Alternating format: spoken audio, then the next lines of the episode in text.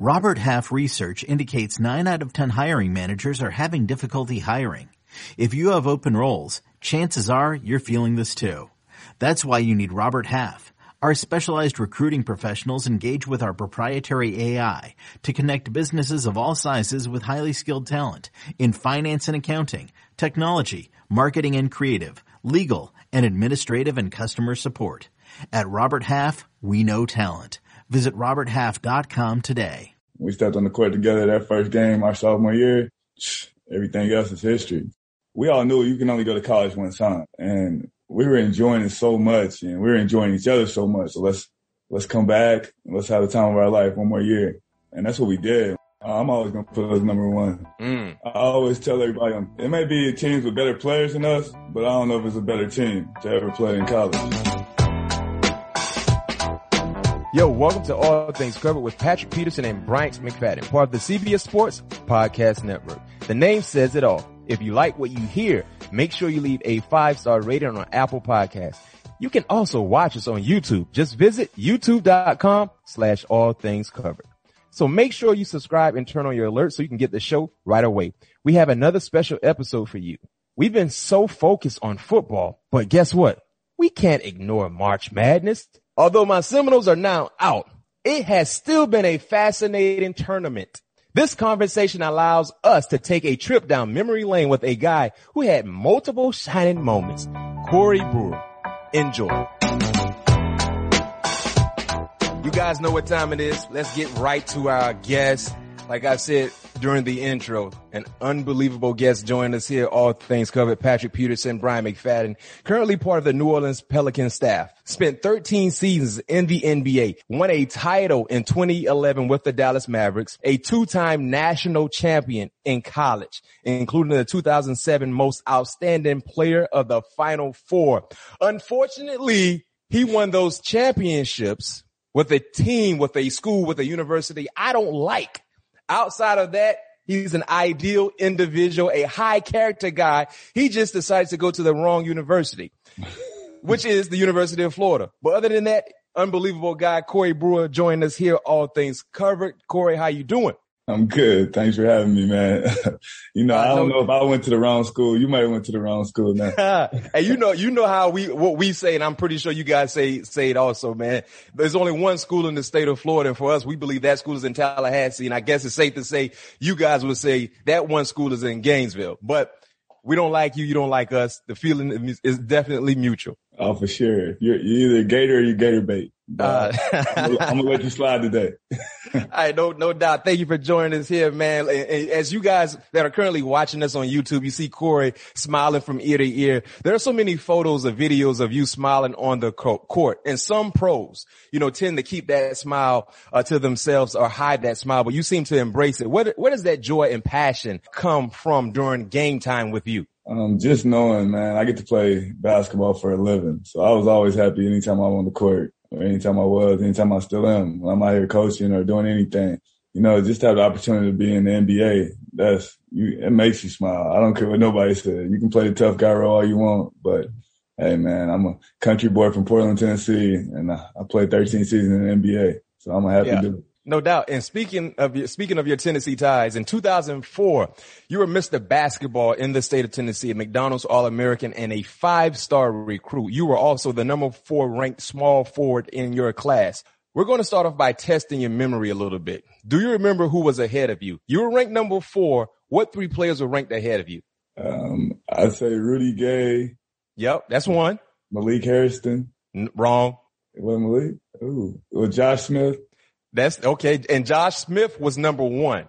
Yeah, so it's Josh Smith and Rudy Gay for sure. I thought it yeah. was Malik Harrison. I don't know. Who's the third one? The third one played in in the N B A, and we also had him on our show earlier during the football season. He he won a championship.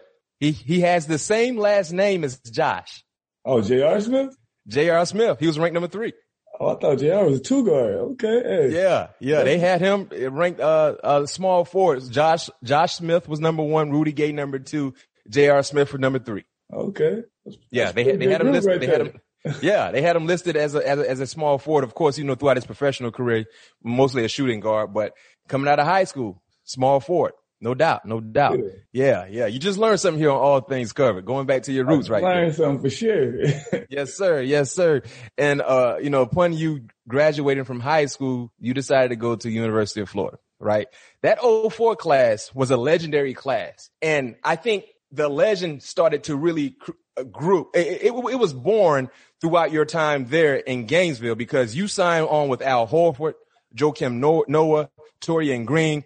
Uh, which was four out of the five in the starting lineup for both national championships. Uh, but you were ranked twentieth in, in the nation. Horford was ranked forty-second. Noah was seventy, seventy-third, and Green was one hundred five nationally. But when you talk about the legend that you guys were able to create, it was because you guys won championships together. Uh, and, and when you look at that class that you signed, that signed with you, being able to win back-to-back championships. Uh, how did you guys go from a solid recruiting class to arguably one of the best classes to ever come through Gainesville? Uh, man, I think it's all about when we got there, we just, we instantly had a bond and we weren't only just friends, like, or just teammates. We were like best friends. So for us, when, um, we first got there, we were all roommates, me, Al, Taurean, and Joakim, we were all roommates. So instantly we all like became friends. And then it just, went from there to on the court. When we got on the court, everything just started to click. Even as we were freshmen, we played pickup against the older guys, and we were winning because, you know, we just knew how to play together. So by the time my sophomore year came around, um, Matt Walsh, David Lee, and Anthony Robeson all went to the N B A. So it was our chance to shine. Mm-hmm. Uh, we couldn't wait. You know, it was like, oh, that's what we've been waiting on. We did a whole year, you know, doing the right things as freshmen. You know, I started and Al started, but Joakim barely played and Taurean was a backup. So now we got our group together. It's our time to prove ourselves. And I think that's where it all started right there. We stepped on the court together that first game, our sophomore year. Everything else is history. So we went seventeen straight. And then, you know, we, we got our confidence, I guess you can say. Yeah. At what point during that two thousand six season did you guys realize, like, yo, we can win this. We can win it all. We can win the entire thing. I don't think, I, I'm not going to say we knew we could win it all at this time, but um, we went to the coaches versus cancer. We were in New York City. Mm-hmm. And we beat um, Syracuse and Wake Forest. And it was one of those things like, hey, man, we're, we're pretty good. Like, like we got, we got, had ourselves together. We went back. We were talking. We got back to, um, got back to campus. We were all like, hey, we got a chance to do something special. We just got to keep it up. We just got to keep getting better. And, you know, after that, I think um, midway through the S E C schedule that year, we felt like, hey, man, nobody can really beat us if we play our best game. So, yeah. And I think that's when we took off and ran with it. So you had a chance to go pro after the first title in two thousand six, but everyone decided to return, not just yourself. The entire class, uh, the guys that I mentioned decided to return. And, and then a year later, of course, you guys were, were able to win another championship. Talk about how special that was, being able to get back to the title, get back to the Final Four and win it all, all over again. Uh, it was special just because, um, everybody was saying we, we should have won. You know, everybody's saying you should go, go to the N B A. You got a chance to go to the N B A. Why would you come back to school? But for us, we all knew you can only go to college one time. Like you mm-hmm. only get that one, that experience one time. And we were enjoying it so much and we were enjoying each other so much and just being the way we were. Um, being so close, um, we had to come back. It was one of those things where you can go to the N B A, but the N B A is still going to be there. We can only do this one time. So let's, let's come back and let's have the time of our life one more year. And that's what we did. When we got back to the Final Four, you know, it was all about winning it all that whole year anyways. And just being able to win it all, it was, I mean, everything. It was everything at the time. And I think, you know, it's safe to say, you know, making that decision to return, it, it worked out in, in, in all y'all favor. You know what I mean? Because for you, you ended up becoming a for sure lottery pick. You know, everybody else got drafted extremely high except uh, Green, who was in the second round, if I'm not mistaken. And you were able to win another championship. You know, winning one championship is tough. I don't care on what level, but going back and winning it again. Not too many people say they can go back to back like Drake says. You know what I'm saying? So that definitely was impressive. So question for you, and I know, unfortunately, you know, the fans in Gainesville would love to hear your answer, unfortunately. W- which championship team was better, oh six or oh seven? Oh, man, that's a tough a tough question just because we basically were the same team. You had a few You had a few new pieces yeah, on the oh seven. Uh, the starting lineup was the same for both championships, right? If I'm not yeah. mistaken, right? our starting lineup and our, our two guys off the bench basically were the same. Basically were the same. Yeah. Yes. So we so, just added them. Instead of Adrian Moss, our older, our big older guy, um, mm-hmm. the first time we won it, we added um, Maurice Spates, a freshman who ended up being a, a lottery pick also. So yeah, yeah. Like it's, it's tough to say if you look at both those teams. Um, which which team had the, the, the toughest path to get to a championship between oh six and oh seven? Um, I'd probably say um the first time we won it was a tougher path, yeah. just because we had to play a Villanova team that was loaded, and they had just beat us the year before. And um Georgetown played us really well with Jeff Green and um Roy Hibbert. Mm-hmm. So first time the path was probably tougher. The second time it was tough, but after winning the first time, we just, we knew what we had to do in games, and mm-hmm. nothing really could rattle us. Cause, you know, you could get up on us, but we knew we were always going to be in every game and we were going to end up winning. We're currently right now, you know, involved in March Madness. Uh, the Final Four is going to be here sooner than later. And when you look at some of the more iconic championship teams of the last century, where would you rank your teams when you look at oh six, oh seven? If you had to pick one of those teams and compare them to some of the more prolific championship teams we've seen over the last few years, to say the least, where would you put the Florida Gators? I'm always going to put us number one. Mm. I always tell everybody, um, it may be teams with better players than us, but I don't know if it's a better team to ever play in college. And I'll put our team up against anybody. You can go no matter who they had, who they got. Like, we had everything. We had a point guard who knew how to run the show. We had a two guard who didn't miss. We had me, I was a versatile wing, and we had two of the best bigs to ever play in college, in my opinion. And and defensively, we played D, and we had O, so we had everything. So I'm I'm gonna say I'm taking us no matter what. I mean, I, I, you have to you have to be biased, right? You're a competitor. You guys were able to win two championships, so that speaks volume on the talent and, and the success you guys were able to create. Uh, but you know, there are going to be a lot of naysayers that are watching us and listening to us. You know, you got the two thousand one Duke Blue Devil team with Shane Battier, Jay Will. Uh, those guys were phenomenal, well coached. You got oh five U N C, North Carolina Tar Heels, Tar Heels with Felton and McCants and Sean May. twenty twelve Kentucky with Anthony Davis. So this is quality barbershop talk, to say the oh, least, when you talk about debating. And I think it's only right. It's March Madness, and you got a valid point though, Brewer. I mean, not too many people can say they went back to back with basically, like you said, the same team. So it's, it's hard for me to say as a basketball fan, I have to throw my hate, you know, I'm not throwing my hate to the side ever with the Gators, but you got a valid point, my friend. Oh yeah, for sure. We're, I always say that because everybody always brings up, they had this guy, they had that guy. I'm like, but our team, the way we played team ball, you didn't know who was going to be on that night. There's, it's, it's, it's kind of hard to scout a team that we just, whoever, however you matched up, whoever was the weakest link, we was going at the weakest link all night. So unless you have five guys who was playing D, that's the only way you can have a chance against us. And there ain't too many teams that have five guys playing defense.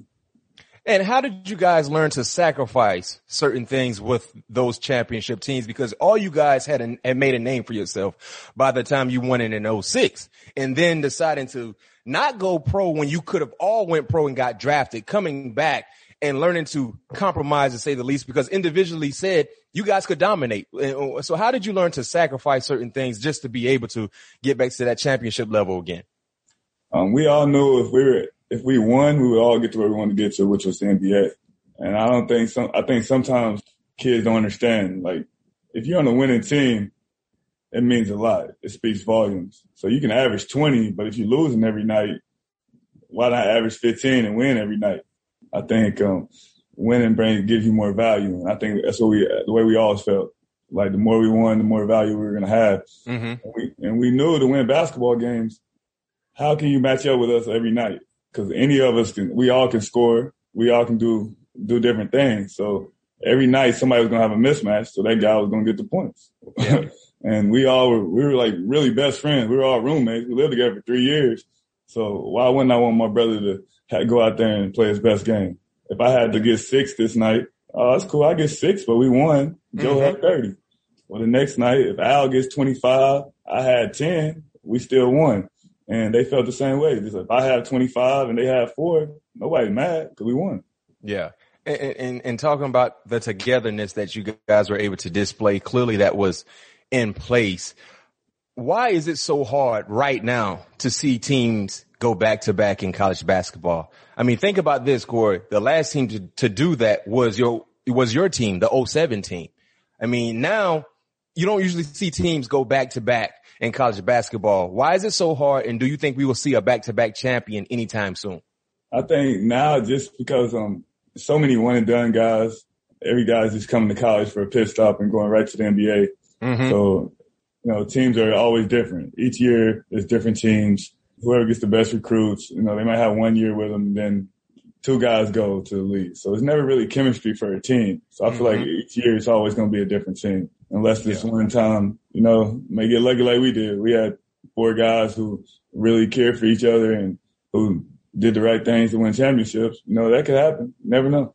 Yeah, it's true. You don't even see teams go back to back in, in Final Four appearances, better yet win a championship. So a good point there, because most players are one and done. You don't see the unity that you guys had collectively to all come back and try to do it all over again. So that's a, a sound point you made when it comes to the chem- the chemistry and so many players just venturing off to the N B A. Is there a sense of nostalgia you go through during this time of the year when March Madness is in, is in play? We're seeing so many outstanding college basketball uh, games, teams trying to get to the Final Four. Is there a sense of nostalgia you go through? Oh, for sure, man. Every time I watch a game, I'm like, man, that's that's a good old day. Just being out there, must win.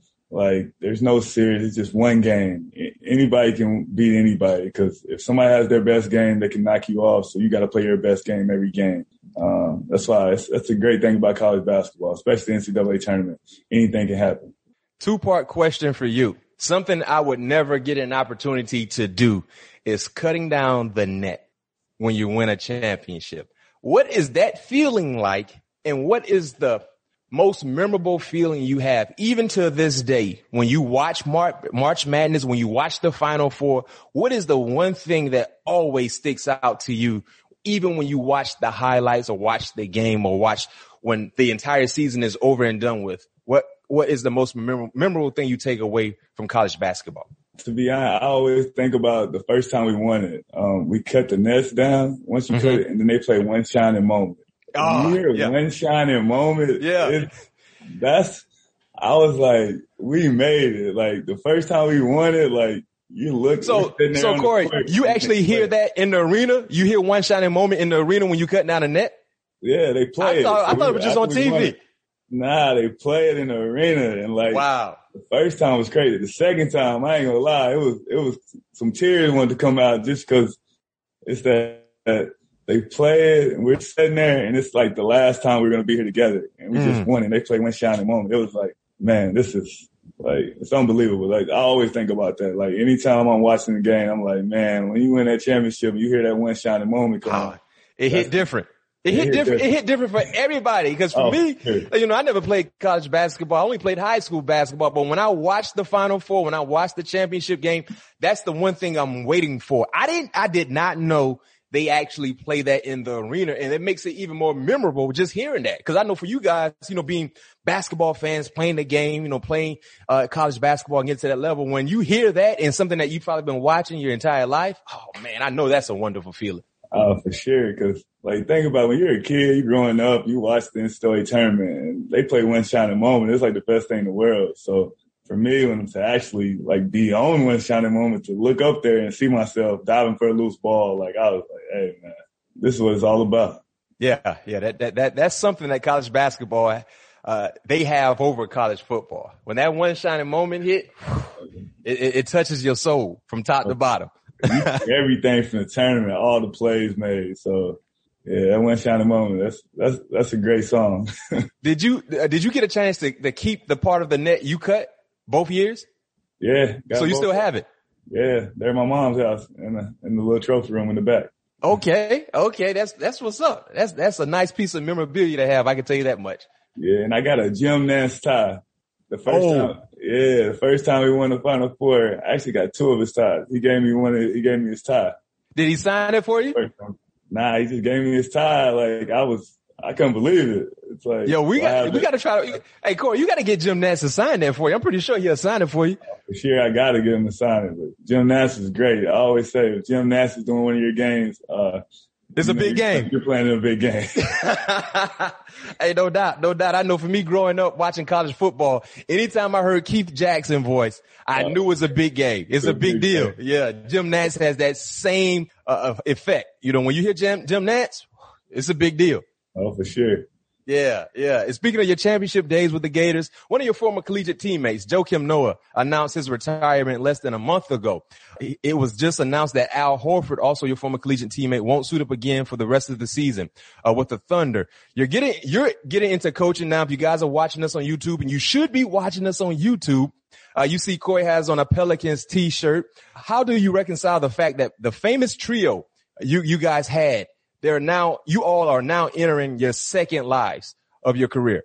Um, it's crazy. Time flies, man. Time flies. But um, it's been a great ride, and we're all still close. Like, I knew Joe was gonna, um, he was gonna be done way a long time before he just announced it. Al still can play, but you know he's in a rebuilding situation um, over there in Oklahoma. So you know he's always gonna be a, a, the ultimate pro. He's a real professional. So I'm happy that they're letting them doing the things they're doing over there. You know, he can stay healthy, and hopefully next year he goes to a situation a team can really use him. But hey, we're getting older, man. That's the way life works. We all hey, got kids now, so it is what it is. Do you guys ever uh, link up in the off season when everybody is free to some degree to kind of chill out together, or not really? Um, we we have, but we're all over the place. So yeah, it's never. We haven't had four of us together in, uh, Um, um, three of us sometimes, but you know, I'm pretty sure soon, now that we're all getting to the end, we're, it's going to be a lot more on vacations together, I guess, when it, when this COVID's over. Hey, Corey, I guess you got a one up on those guys because, of course, y'all all won collegiate championships together, but you got that main championship. You ever bring, you ever throw that on the table when you guys are together, having that one up with that uh, N B A championship? Nah, man, I, I don't throw it up there. I talk, I talk enough trash. I, I don't need Wait a minute. Up there. Do you talk more trash than Joakim Noah? Oh, hey, we're, we both talk a lot of trash. So. On our team, Joakim just, he's the heart and soul of the team for sure. But, you know, I, just, uh-huh. I keep I keep us going, you know, keep us upbeat. And then, yeah. And then Al's the rock. Al's always going to do the right things, steady. And then mm-hmm. Taurean, Taurean was the guy, he was all over the place. So, yeah, we, we everybody had different personalities. No doubt, no doubt, no doubt. Going back to your, your Gain, Gainesville days, not only did the basketball team have it going on in the mid two thousands, to say the least, but also the football team, unfortunately. What was it like catching the early days of Tebow Mania? Uh, it was great. You know, I was, um, he was there for two years because he came early, um, because he graduated high school early. So, yep. Seen a lot of Tebow. Um, it was amazing. Um, just, um, we're winning, they're winning. Campus is crazy. The whole year, our campus was crazy, which was the the great thing about being a Florida Gator at that time. And we're the only school ever in the history to win it in football and basketball the same year. Mm-hmm. So, you know, that's, that was a big statement for, like, what we were doing when we were on that campus. Yeah. Upon your time ending in Gainesville, you get drafted to the Minnesota Timberwolves, number seven pick, lottery. That's big. That's big time. Going in the lottery, just going in anywhere in the N B A draft is big time. But you were uh, top ten. Uh, you go from winning two titles in a row to a team in the Timberwolves that had just traded the big ticket in Kevin Garnett for a bunch of young pieces. How would you evalu- evaluate your transition into the N B A, especially coming from a winning culture there in Gainesville? It was tough. Oh my God! And it was cold, right? Oh, man. So I went from the sun to the cold. And I got drafted. When I got drafted, K G was still on the team. Yeah. So, so you thought you were pretty good. You thought you were in a good situation. They couldn't use any of my draft interviews because all I talked about, I can't wait to play with K G. Uh-huh. And two weeks later, they trade K G for a bunch of young guys. So we're basically rebuilding. Uh, that was hard. That was yeah. hard. I went from going in every night knowing I'm going to win to going in every night just hoping we have any kind of chance. Best case scenario, um, you guys were hoping. I never lost that much in my life. Yeah. It was cold. I wasn't playing my best basketball because it was a new system. We played on, mm-hmm. um, we slowed it down and threw it in the post because we had just signed Al Jefferson to a big contract. Mm. So I was, I was playing, I wasn't playing the game I'm used to playing. Yeah. That was a, that was a hard year. So I can um, imagine. I'm happy I made, I'm happy I made it through, to be honest. I'm happy I made it thirteen. I'm happy I'm missing years because that that was a rough year. And then the next year, I played like eight games and tear my A C L. So my yeah. first two years were horrible. I can imagine. I can imagine, especially, you know, just making that transition. Being a part of a rebuild is never a good thing. You know what I mean? When you talk about sports. So I can tell you this much, you know, brighter days were ahead and they came. You know, a couple years into into your career, uh, you go from not making the playoffs to linking up with the Dallas Mavericks and winning a title in your very first postseason appearance. What was the mindset going into the finals against LeBron James, D-Wade, Chris Bosh? Everybody is f- jumping on the Heat bandwagon at that time, and you guys were able to do the unthinkable. What was the mindset going into that finals against the Heat? That, um, that we were being disrespected. You mm. know, nobody even talked about us. Yeah, um, you're right. It was all about the Heatles. So for us, it was it was like, all right, they're disrespecting us, and you didn't realize we had a lot of great players on that team. You know, we had um Sean Marion, Dirk Nowitzki, Jason Kidd, Jason Terry, J. Terry, man, Deshaun Stevenson, Brandon Haywood. We had Tyson Chandler, the big anchor back there. So we had a good team, so we felt disrespected, and I think that's that's what we took in the finals. If you're going to disrespect us, we're going to show you we're not to be disrespected.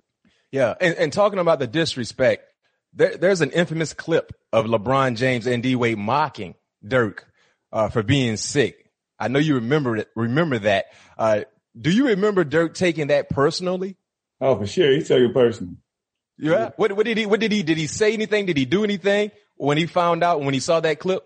He just shook his head. It was like, okay. Was like, you know, when, you, when somebody shakes their head, like, I got something for you. Yeah. It was that one. And he had a lot for him. And did you guys feel some type of way as well? Because, you know, Dirk was, was the leader. You know what I mean? He was a, a prime top tier player at that time. And just seeing, you know, LeBron James and D-Wade mocking, you know, him for being sick. Did you guys take that personally as well? Oh, for sure. Everybody did. You know, we seen it. Everybody seen it. And, you know, they're making fun of our, they're making fun of the big guy. You yeah. can't make fun of the big guy. Because you make fun of the big guy, you make fun of everybody. And I guess that's the kind of way we went out there and played, because we played our, we played some great basketball that series. Hey, Corey, were you a part of the team? Were you there with the team after you guys won? Because I, I, I was living in South Florida at that time. After you guys won that championship, that Sunday, you guys went to Club Live with the N B A trophy there in the club, celebrating, popping bottles. If I'm not mistaken, I think Mark Cuban was there as well. Were you there? Oh, for sure. My team was there. We were all there. Hey, what, was that was that was that intentionally done? Or was that something that, you know, you, you guys were still in Miami and want to have some fun, or you felt like, you know what, let's go party at the the biggest club in Miami and bring the championship to kind of twist that knife a little bit into all the Heat fans that would be there? Was that intentionally done? I wouldn't say it was intentionally done, but after we won it, um, Cube's great. So he, he wanted to do it big. So we did it big. And so, that's what it's all about. So did Mark Cuban pay for the tables, or you guys had to, how, how did that situation go? You, you, y'all just, just needed to show up and Cuban take care of the rest? We just showed up. We just won the championship. We just showed up. Man, showed hey, up I blast. wonder what that, I wonder what that bottle service was like, what the price tag was on that bottle service. Cause I remember you guys had a lot of bottles. Uh, that price was way up there for sure. you, you remember the price tag when it was over and said, over and done with? I barely remember that night. Hey, that's how it's supposed to be when you win that, when you win that, that chip. Whatever happens, happens, right? Great night. No question. And talking about a night, let me test your memory again. I'm going to throw a date out to you. Let me see if you remember this date. April, April the eleventh, twenty fourteen. What happened on that date? Oh, yeah. Oh, great night. That was, that was a really good night. Um, I couldn't miss that night. That's okay. I had, I had fifty-one, you know, in Minnesota against the Rockets. Uh-huh. Yep. That was a fun night too. Man, walk us through the, the, the mindset of a pro when the rim is the size of the ocean. I mean, you dropped fifty-one. I mean, there are a lot of people can't drop fifty-one playing against a bunch of middle schoolers, and you an adult. That's a tough task. But walk us through the mind, mindset for you. And at what moment did you realize, man, they can't stop me? Everything I throw up is following. It's fo- it's, it's, it's going through the rim. Yeah, um, going into that night when I had fifty-one, um, when I got to the game, um, Kevin Love wasn't playing, and then Kevin Martin, he ended up not being able to play. So mm-hmm. I said, oh, it's going to be a lot of shots out there. I said, oh, I said, I'm about to go get thirty or forty tonight. They oh, got, you said that before the game when, when you found out they weren't playing. Yeah, I was just, you know, I was joking, but I wasn't joking. Yeah. I, there's a lot of shots out there. I'm about to go get them up. So I seen my first three or four go in, and I was like, oh, it's going to be a good night. And then um, my guy Ricky Rubio and J J Barrett, they just kept feeding me. They kept saying, oh, go, keep going, bro, keep going. Yeah. The thing I know, I looked up and I had like twenty-six, twenty-seven at the half. I said, ooh, it's going to be a good night now. And then second half, they just kept playing me the same way. And I just feel like I couldn't miss. Like you said, it's like an ocean out there. I was like, anything I threw up was going in. It was going in. It was going to fall. I can tell you this much. It wasn't just the offensive performance. You know, you've always been a high energy guy on the defensive end. I think you had like six steals as well. You know, you had a complete ball game. Your previous high before that matchup was twenty-nine, and you were able to drop a fifty-burger. Another outstanding game in your pro- professional career, a game that I still remember to this day. You know, I, I wasn't a Rockets fan, but I hated the Clippers because I'm a L A fan. I'm a Laker fan. You know what I mean? I'm a, a real L A fan. There's only one basketball team in L A, and that's the Lakers, if you're asking me. The game six, game six, two thousand fifteen Western Conference semifinals. You guys, unbelievable comeback, dramatic comeback to say the least. And you guys were able to do that with your star player, James Harden, basically on the bench. Uh, talk us through that moment, being able to come from a three one deficit to ultimately kick the Clippers out of the playoffs. Talk about that game six. Oh, man, that's some instant classic right there. Yeah, yes, it is. That's a game, Corey, a lot of people don't talk about as being one of the more iconic games in playoff history, because you guys were down three one. No one gave you a shot. The Clippers were loaded. I mean, they could have just sealed the deal in game six. You guys came from behind with your best player basically watching. Oh, yeah, it was um, it was one of those games. Um, I just remember being down twenty, and in my mind, I was like, no, we're down. Yeah, you twenty. Guys were down. I forgot you guys were down twenty. Got to make something happen. Got to make yeah. something happen. And so I just like, I'm just going to be aggressive. I was like, hey, if I'm going to go out, if we're going to go out, I'm going to go out shooting. And I just remember I got an N one layup. And from then on, next thing I remember, I hit a three to put us up by one. And the rest was history. And think about this for listeners, for the listeners and viewers, uh, that's checking in to us. All Things Covered. Patrick Peterson, Bryant McFadden. We got Corey Brewer on show, on the show with us. The Rockets outscored the Clippers forty to fifteen in the fourth quarter alone. Think about that. Just dominated the fourth quarter. You guys were down twenty at one point. Corey, you had a great game. nineteen and ten, nineteen and ten plus thirty-two when you was on the court. I mean, you, you were one of the catalysts that led the comeback, to say the least. You know what I mean? Your face should forever be good in Houston now. You should go out and get free steaks anytime you walk through Houston, because you're one of the catalysts that led the comeback. Led also Jason Terry was on that team. Trevor Ariza, Josh Smith, Dwight Howard. He had a monster game on the boards as well. I mean, that, that, that game was something that it seemed like you guys just snatched the game from the Clippers mentally and physically. In game seven, when you guys did what you get, what you did in game six, it was a wrap. I knew you guys were going to win in game seven. Oh, for sure. Um, we knew it too. Once you win a game like that, you know, at their place, they're up twenty and we come back and win. Oh, game seven. Uh, we for sure knew we were going to win that game. And we came out and we just, we just took it from them. Yeah. And speaking of the excitement, you guys were able to do that without James Harden being a key uh, point to your success. What was going on with James Harden at that time in that ball game? Because he didn't look like he was himself. Um, it's just one of those games. He just wasn't playing his best basketball. And, yep. you know, when your star player's not having one of his best games, that's when the guys like us got to step up and help him out. And that's what we did, because we knew we, we came out, we did what we had to do, we get the win. We knew game seven, James Harden was going to be James Harden. I think he came out and had a crazy game. That's why we won. Mm-hmm. Yeah. And then, of course, you know, later on, it was short-lived, but you was able to reunite with your college coach, Billy D. in O K C. You only played twenty-two games there with the Thunder, but what was that like for you, being able to re- reunite with Billy Billy Donovan? Um, it was great, just to see him in um, the N B A atmosphere, um, just to see see how he's, things come full circle. You know, going from college, now we're in the N B A. He's coaching in the N B A, just to play for him again. Um, it was amazing. I played pretty well too. I think I averaged double figures. I was starting. Yeah, we just didn't do what we needed to do in the playoffs. Utah played, they played great. Ricky Rubio had a really good series, and Donovan Mitchell, but, um, you know, it was amazing just to be with Coach again. You know, it was twenty-two games, but um, it was a great experience. Yeah. And you're you're coaching right now with the Pelicans, but just a few months ago, to say the least, you know, you were still in the N B A. Uh, your final game in the N B A occurred in the bubble. Uh, what was that experience like? You played five games in the bubble, but what was that like for you? Um, it was unique. Um, you know, everything going on in the world, just for us to be able to play basketball again, it was great. But the bubble is different. It's different, you know. Yeah. You miss your family, but um. You know, basketball is basketball. Just had the opportunity to go do something that's never been done. Mm-hmm. Um, just be in that situation and see it firsthand. I'm happy I got to experience it. Yeah, and, and, and I know you're still in pretty good shape, to say the least. If a playoff team were to call you right now and they said, we want to bring you in and pick up James Harden for ninety-four feet, would you do it? Oh, for sure. I can do that right now. I can do that for forty-eight minutes. Hey, hey, and you know, mentioning the ninety-four feet, you remember that outstanding performance in Philly.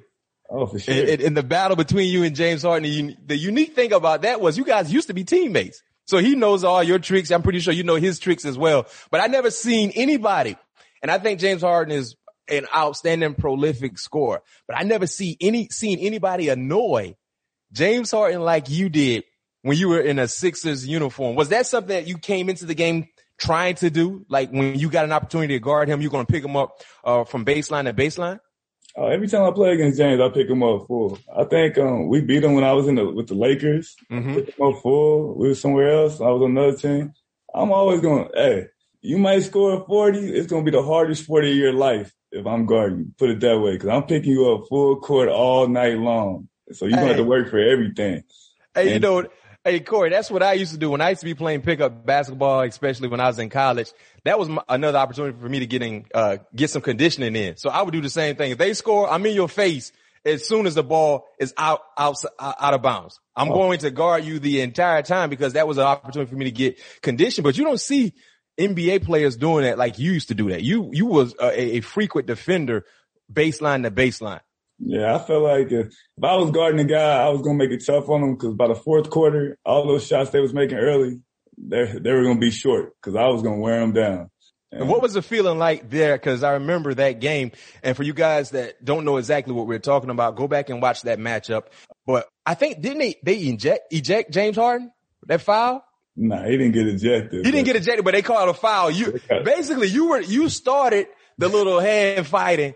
They didn't see you, but they saw him, because I saw you went, you, you were emotional. The the crowd went crazy. Everybody went crazy. They hit James uh, Harden with a ticky-tack foul, but initially you kind of got that going. Uh, what was that feeling like for you? Because the crowd was definitely behind you. You had a dunk on a fast break and everything. You hung on the rim. I mean, what was going through your, your mind and your body at that time, seeing that you started to kind of rattle one of the best scorers in the game? I was having a blast. And yeah. not to mention, I was on a ten-day. So it was yes. one hundred percent. Like, I tell everybody, I was on ten days starting and stuff. Like, I've had a crazy career. So for me, it was amazing. Philly fans are, are great. I love Philly fans. So they were, they were up. So that was a great game. Would you say, talking about the fans there in Philly, you know, look at all the organizations you play with in the N B A. If you were to rank fan bases, would you have Philly number one? It'd be up there for sure. When I was playing, Um, Philly, O K C is great too. O K C, mm-hmm. when I was in, got the O K C, they're all about they're all about the Thunder. It's amazing. Um, I played for some good fan bases, because even the Rockets, the Rockets love Houston loves their their um, Rockets. The Nuggets, when I was in the Nuggets, we had it rolling. I think um, we lost one or two games one year when I was there at home. Mm-hmm. We were like forty and two. Wow! And, and that thing was, when you came in there, you was not winning. So I played with some good fan bases. So it's it's hard to say who's number one, because they were all great.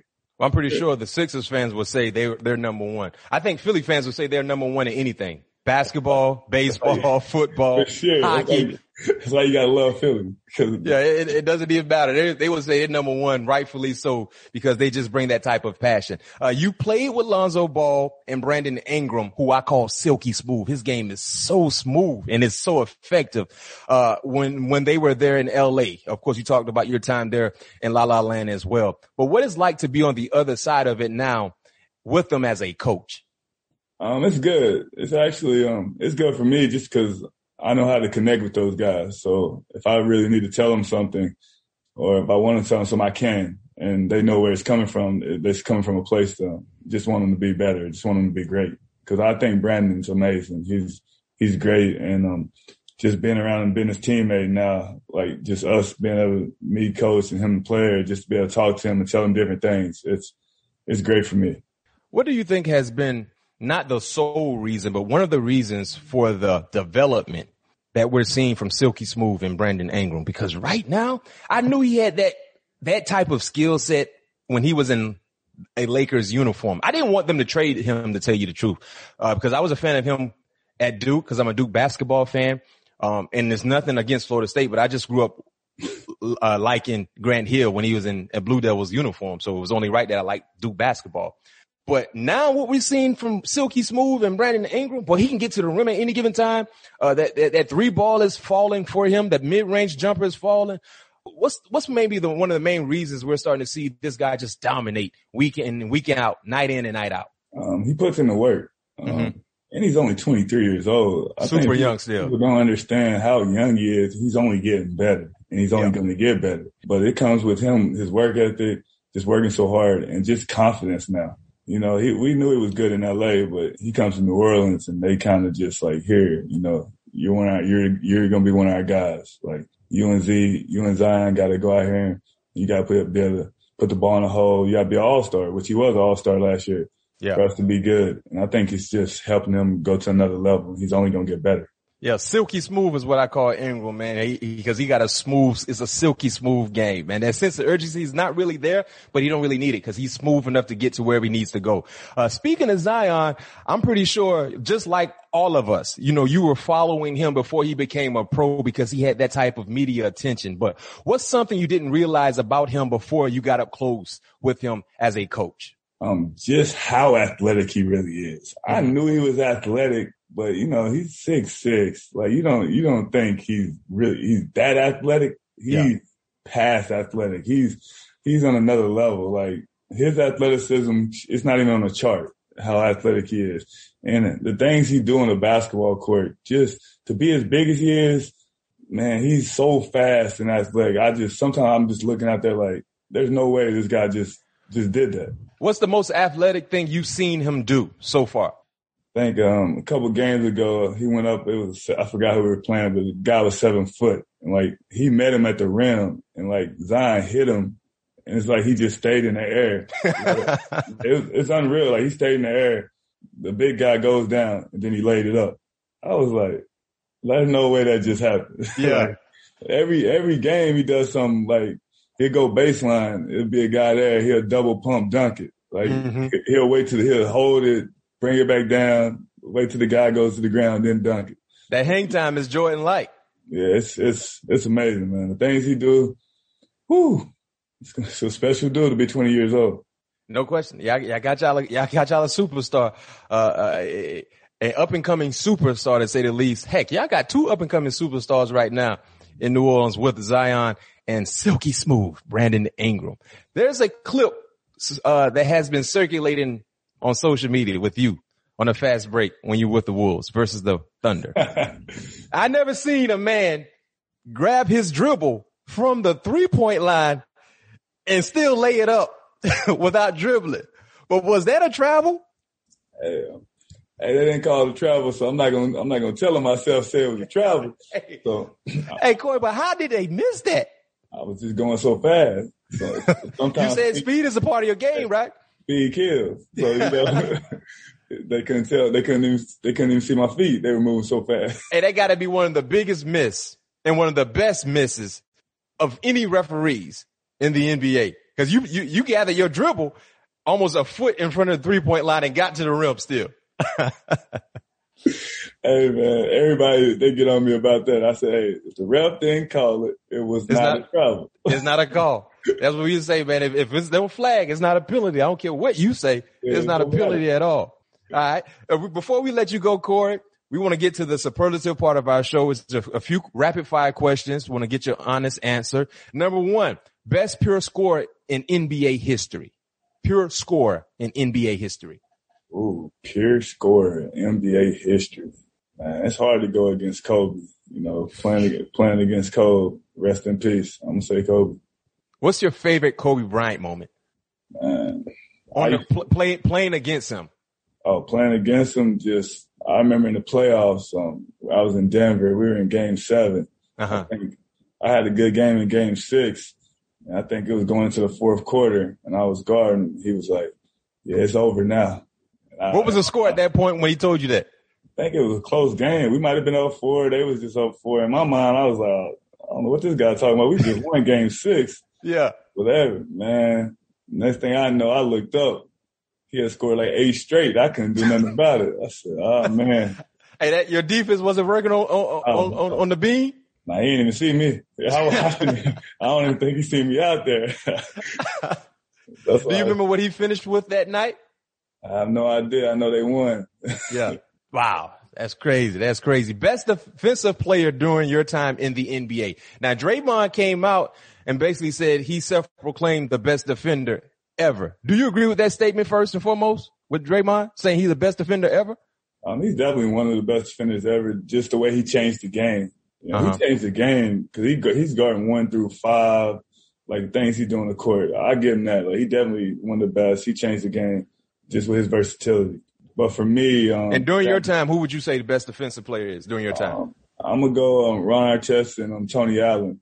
Those two guys, Ooh, were, the those grandfather, guys, man. Those, those those two tough guys, man. Yeah, Ron Artest could. Ron Artest actually, he was guarding centers, like he was guarding everybody also. So, but Ron doesn't, you know, he has some incidents, so he don't get enough credit for how good he was defensively. And Tony Allen was a monster, man. Like, the way he used to guard um, all the guards back in the day when um, mm-hmm. the game was different, when, when it was a lot more I S O action, a lot more mid-post with those guys, um, with Kobe, T-Mac, and all those guys. Um, so he was he was a great defender.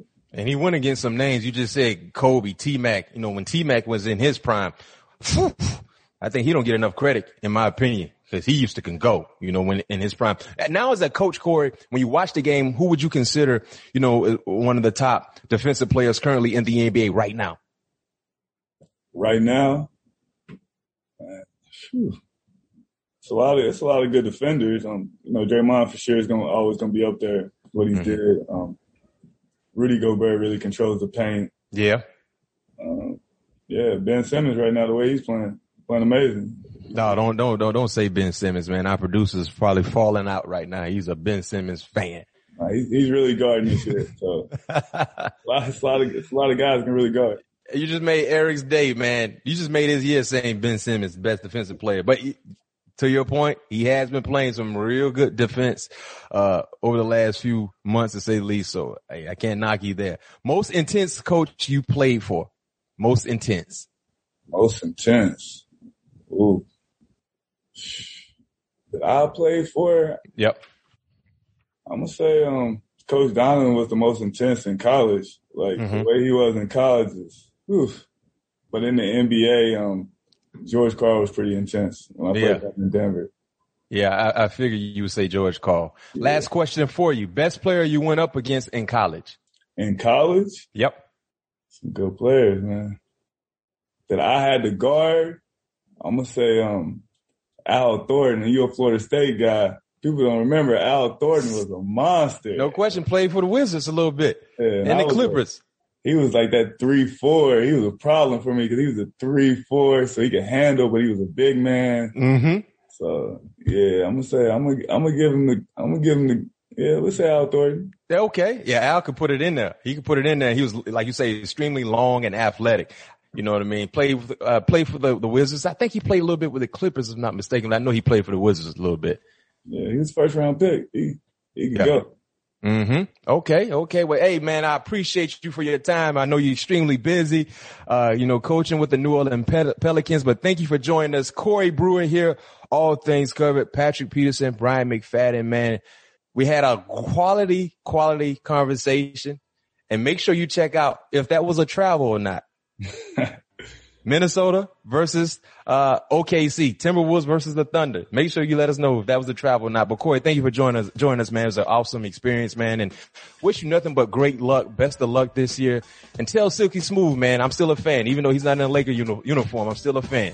I got you, B-Man. Appreciate it, man. Thanks for having me. Yes, sir. Be safe. Thanks again to Corey Brewer, and thanks again to everyone for listening to this episode of All Things Covered. If you like what you hear, make sure to follow and leave a five-star rating on Apple Podcasts. In case you missed our previous episodes this week, you can go check out our conversations with draft prospect Rondale Moore, as well as a focus on H B C Us with Hall of Famer Aeneas Williams and legendary Southern coach, Coach Pete Richardson. And that's not all. We still have more episodes dropping this week where you know all things will be covered. Peace.